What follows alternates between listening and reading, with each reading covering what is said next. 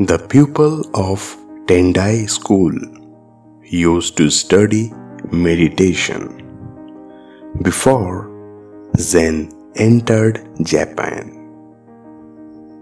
Four of them, who were intimate friends, promised one another to observe seven days of silence.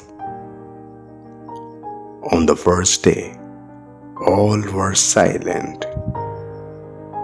Their meditation had begun auspiciously.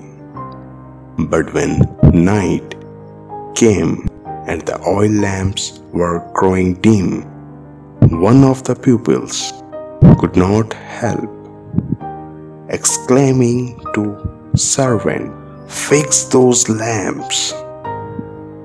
The second pupil was surprised to hear the first one talk.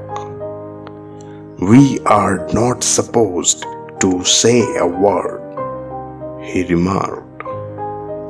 You two are stupid. Why did you talk? asked the third.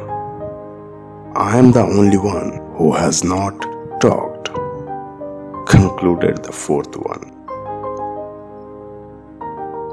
Never be too quick to judge others. Chances are you are not the perfect traveler yourself.